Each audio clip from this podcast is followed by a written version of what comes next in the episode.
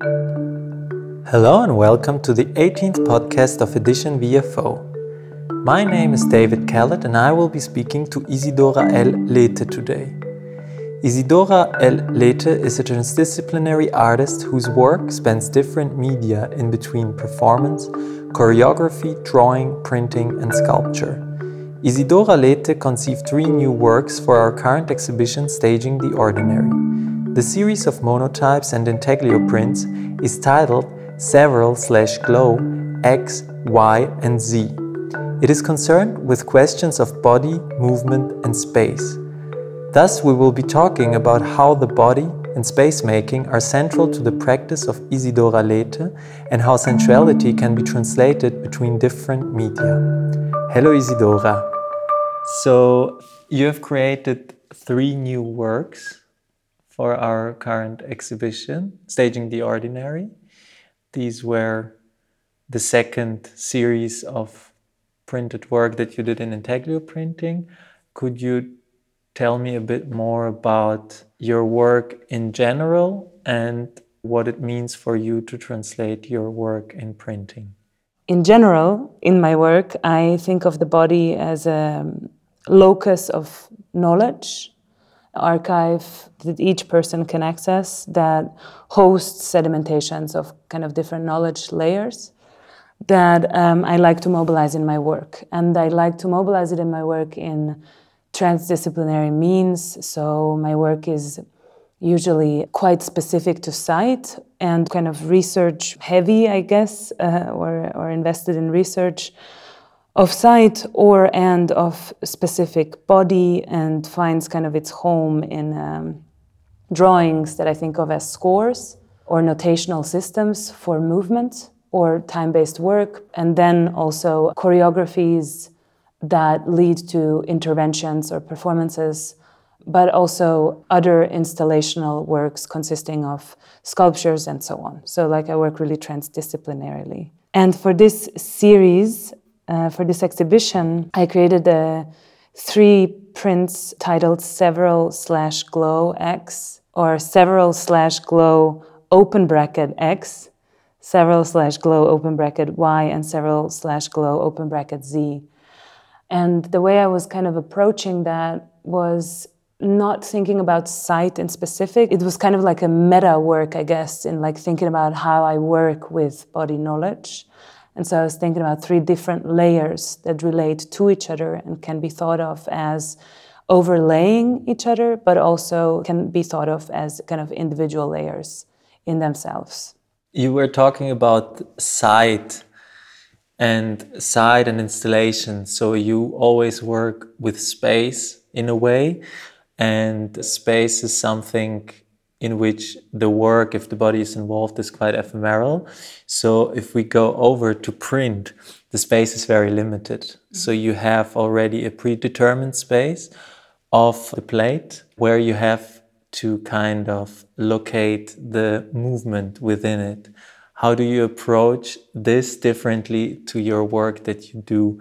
Because you mentioned sites or installations. So where are the differences and where are possibly things that you can transfer from your work within a larger space to this very confined space in two dimensions in print? I love working with parameters always because I think parameters actually allow for exploration or you know freedom within the parameters, right? So like when I work with performers, I work with very kind of dry score or dry parameters. And so with the plate, it's kind of similar. Like I cheat by like kind of zooming out and zooming in in the way that I conceptualize the work. So as any space is given and confined, not only architecturally or historically, but also in personal relation or you know through physicality and all of that the plate is no different. So I just kind of could translate that quite seamlessly in a way, thinking about it as a field. And within that, a field that makes intervention possible or kind of thinking about motion. And you were talking about performance and performances. If you do performance, you always have performers who are carrying the performance out, or are you sometimes also part of the performance? And where is the difference between conceptualizing a performance work, for example, and uh, drawing or like printmaking, which is kind of not ephemeral. It's ephemeral in the idea, but then it's permanent on paper in a way.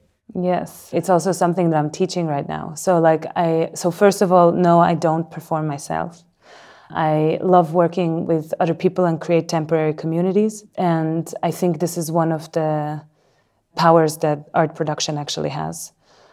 So I love bringing people together for one aspect of my work and mobilize and also uh, kind of value those those knowledges of the body that I claim are a priori already there. Like it's nothing that has to be kind of constructed, but it's already there. And I just think of it as wanting to provide some space to actually access that knowledge.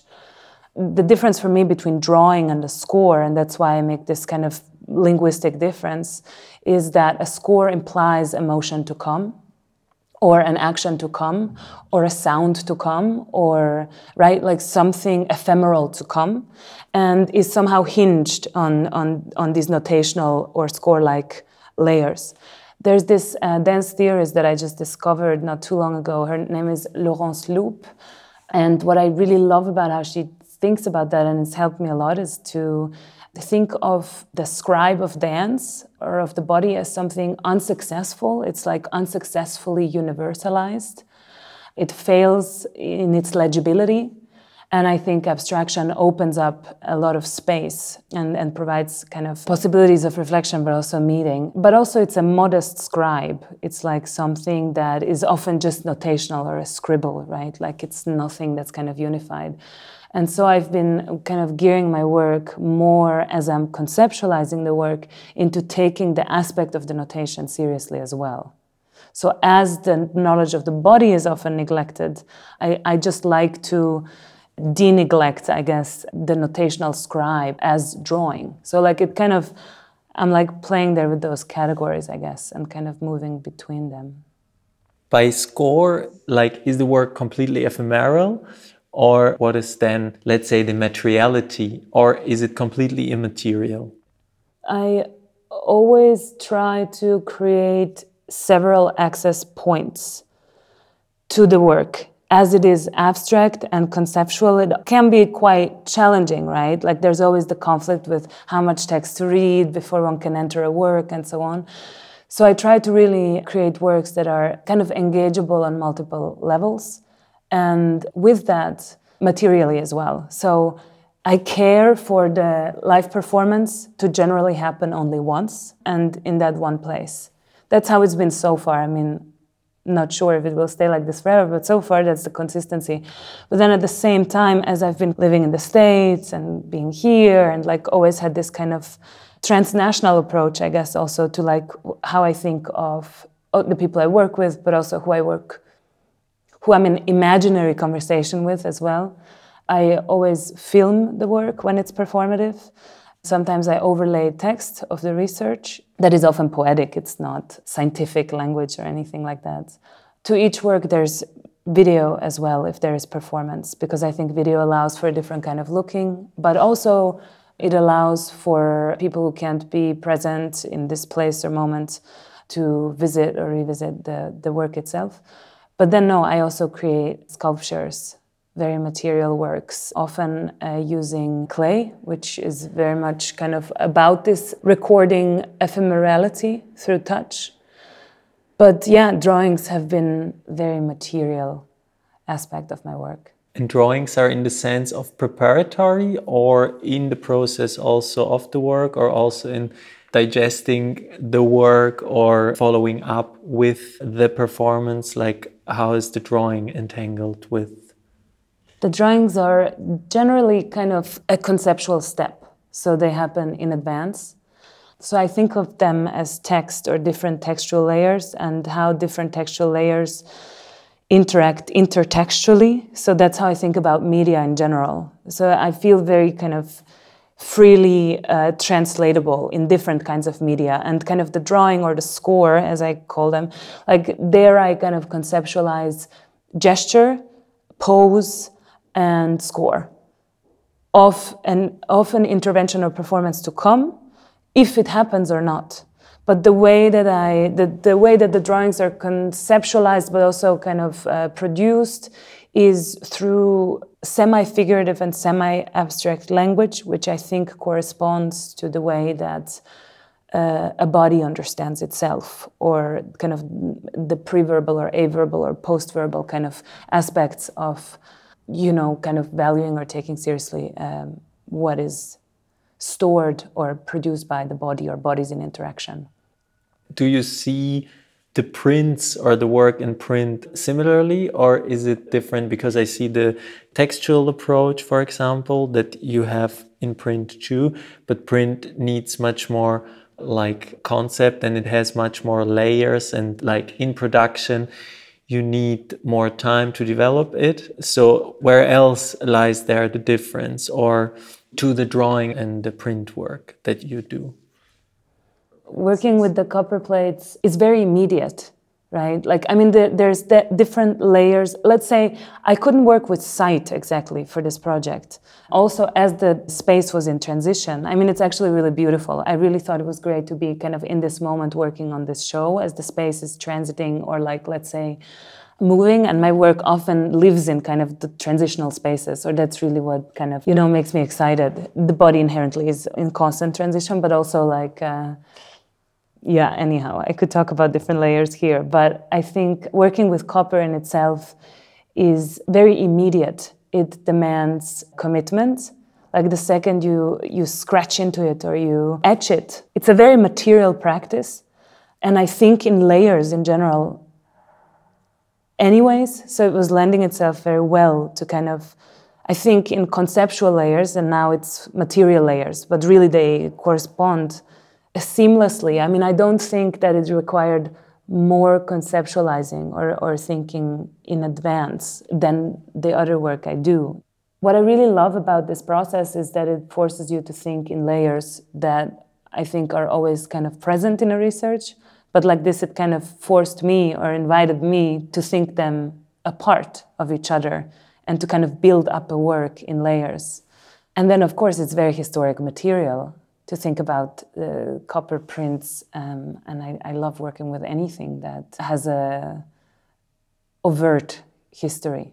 How do you play, or how do you employ form and color with print?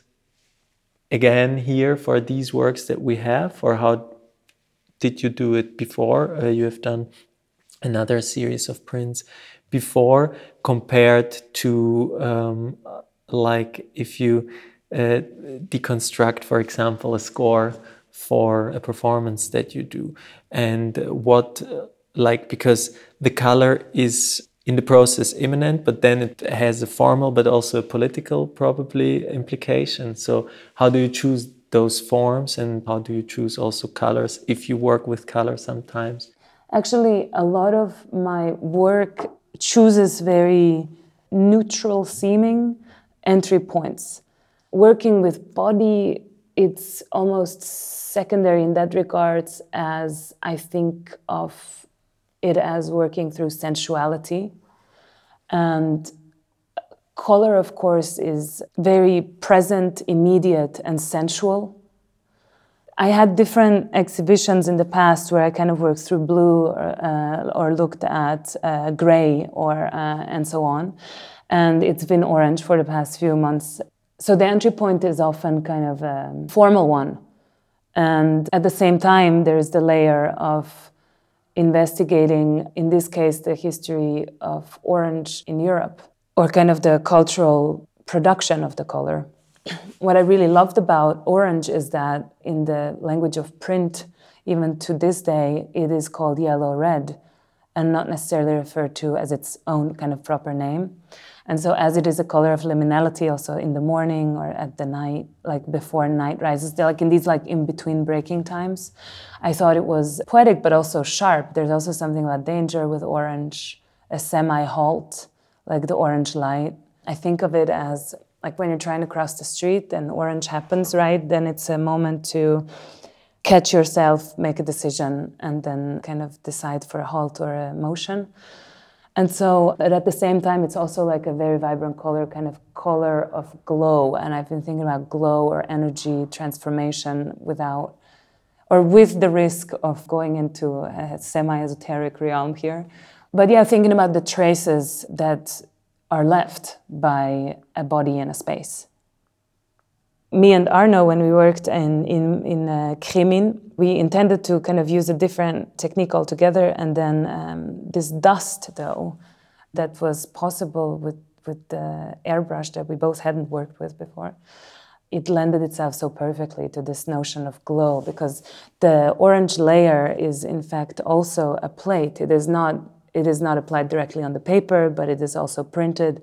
And so each time I move through the plate, right? Like my arm moves across space through the plate, so there is motion kind of like in itself that kind of goes through it, but also the three different prints are somewhat connected through different lines that could be connecting the three different prints. But the dust comes from where? It's the dust from the um, from the airbrush. Yeah, and it's a very thinned out uh, printing ink that uh, kind of we thinned out and then inserted in the airbrush and then kind of the dust lands on the plate. The lines like the the through repetition the the kind of lines form a thicker and a thinner layer but it's like very hard to kind of see that on the plate itself as you just see a kind of a coating. And the more you do it the more you start to kind of learn how it builds up but really you only see it in the print. So that's another thing about print that i really love. It like really demands um, you know some form of boldness but also uh, um, commitment. Yeah you just have to commit like i mean there's only that much you can control especially if it's a monoprint in the end to some degree which which this is which these are like semi monoprints i mean they are monoprints even though they uh, look very similar but was this also a conscious choice for you to employ again your body language and to really kind of go with a gesture over to each of the works because normally printing or not normally but often printing editions involves just one time the artist doing something or three times depending on how many colors and then it gets automatic from them in a way. That's what printing is for. But i mean you have chosen to do these works as uh, monoprints, like partly, because partly is also etchings. Was that also important that this kind of body engraving, in a way, is going through each of the work and done always by your hand, each time individually, in a way? Or why, uh, how did that develop, if you can yeah. elaborate? Yeah, I love that. I love the body engraving. That's really beautiful. I mean, it's it, it, kind of corresponds to the way I think about a body leaving a trace in a in a place, right? Which is never the same. And I love to work with slight differences. And so it really was perfect to work with that. Of course, I think something is very touching about the slight differences and opening up to well difference and failure and uh, maybe. Uh, it's a hint it's a hint of difference it's a hint of failure. And i guess the way i think about gesture is that we exchange so much in speaking with each other. Mm, we exchange beyond the verbal we also exchange gesture. And the gestures are performed and reinscribed right? And through reinscription this is how culture happens right? Is like we create somewhat understandable gestural language. And so the kind of act of executing that kind of on the plates does mirror that kind of, um, yeah, interest or care. Thank you, Izidora, and thank you all for joining us today. If you would like to know more about Izidora El Lethe's work, I suggest you to visit the artist's website isidora-l.com. For more information on our current show, Staging the Ordinary, please visit our website vfo.ch. We will be also happy to welcome you in our new premises at the Löwenbräu Kunstareal in Zurich and if you tune into our next podcast. Thank you.